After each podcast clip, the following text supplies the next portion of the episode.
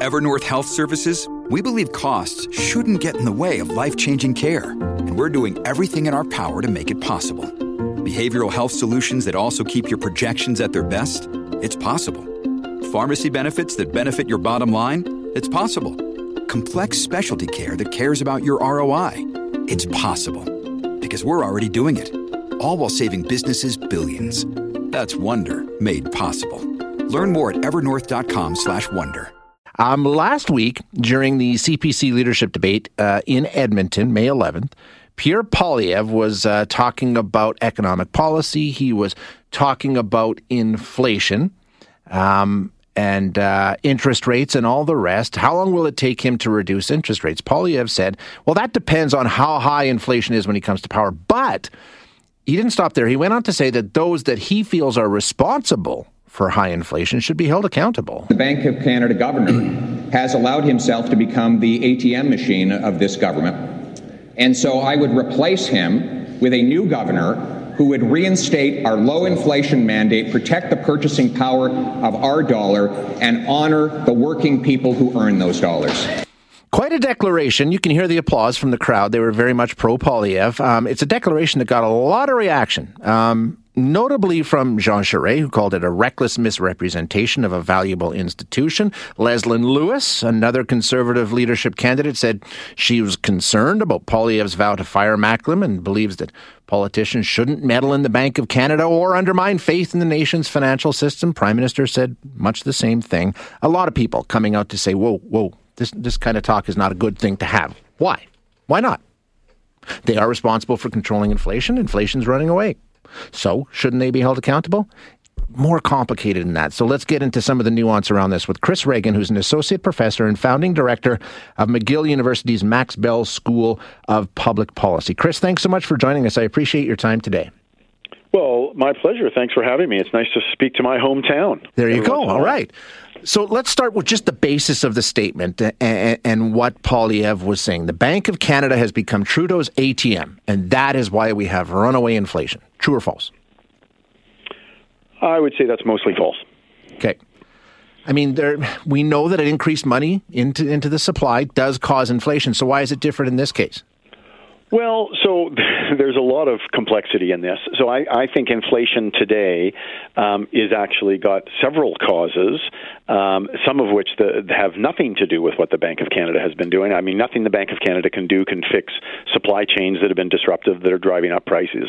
Nothing the Bank of Canada can do can address uh, the prices of, of commodities that have been driven up in the last two and a half months due to uh, war in the Ukraine. Uh, you know, part part of what's going on in the economy it does kind of lie at the Bank of Canada's doorstep, but a bunch of it doesn't. So we could have the discussion about the multiple causes. In terms of the creation of money, um, Mr. Poilievre is right that the Bank of Canada has created a whole bunch of money in the last uh, two years, basically. About 400 billion is the number he used, and that's about right. But that money you have to look into the details of kind of what kind of money that is and where it is. And most of that is, in fact, sitting in deposits of the commercial banks at the Bank of Canada. It's not money that's actually in your pocket fueling demand for goods and services. It's money that's actually keeping the commercial banking system extremely liquid. And the reason why the Bank of Canada now wants to embark on what they're calling quantitative tightening is to actually pull that money back out of the system, out of those commercial bank accounts, um, before it starts to fuel inflation. So I would, in fact, argue that most of the inflation that we are seeing now, maybe even all of the inflation that we're seeing now um, isn't coming about from the from that creation of money. But that forces you to get into a, a, a kind of a nuanced discussion right. about what money is and where it is and what it's doing. That's the thing, Chris. It's very nuanced. There's a lot of different things at play here. Poilievre knows that. But the statement, I'm going to fire this guy who's in charge of the central bank, boy, it went over well. You heard the crowd. There's a lot of people that love it.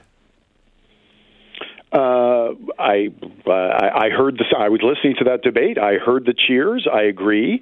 Um, there's so look. I think there's actually two issues here. One is whether the criticism of the bank is legitimate on the grounds of you know what is causing inflation. So I actually think, as I said, that most of the inflation that's going on right now isn't uh, mm. caused by or hasn't been caused by the Bank of Canada's action. So I think it would be wrong to criticize the bank on th- those grounds. But the second thing at play, which is uh, which is frankly a bigger issue, which is uh, I think there's a risk of politicizing the Bank of Canada.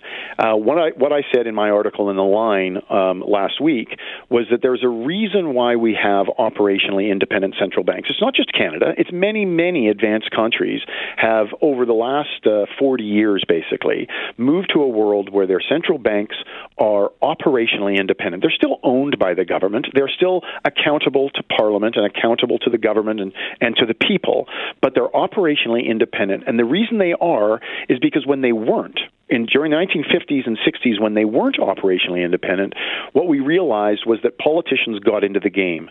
They put pressure on their central banks to goose the economy before an election. Uh, this often happened, and the result was that inflation ratcheted up and ratcheted up and ratcheted up. And soon we got to the point where we realized that countries that had operationally more independent central banks were countries with lower inflation. So the irony here is that I mean, I think when you when you criticize and you know threaten to fire and replace the governor of the Bank of Canada because he's not doing a good job, or so is the claim. Number one, I don't think that's right. But the second thing is is that actually contributes to a world where we might end up with higher inflation and not lower inflation. So if you really want low inflation, I think what you do is you is you trust the central bank to do their job, and they are accountable. They absolutely are accountable. Uh, but we are going through shockingly unusual times with, with COVID over the past two years and then with the Ukraine war on top of this. This is very unusual times, and a, a bunch of that inflation just isn't coming from the central bank. Right. Um, is there any indication that there is you know, a, a, leg to stand on when you're talking about it has become, you know, Justin Trudeau's ATM. I mean, he wants to restore independence, which would seem to indicate that Tiff Macklem is not operating independently at this point and is in the pocket of the Liberal government. Is, is there anything to support that notion?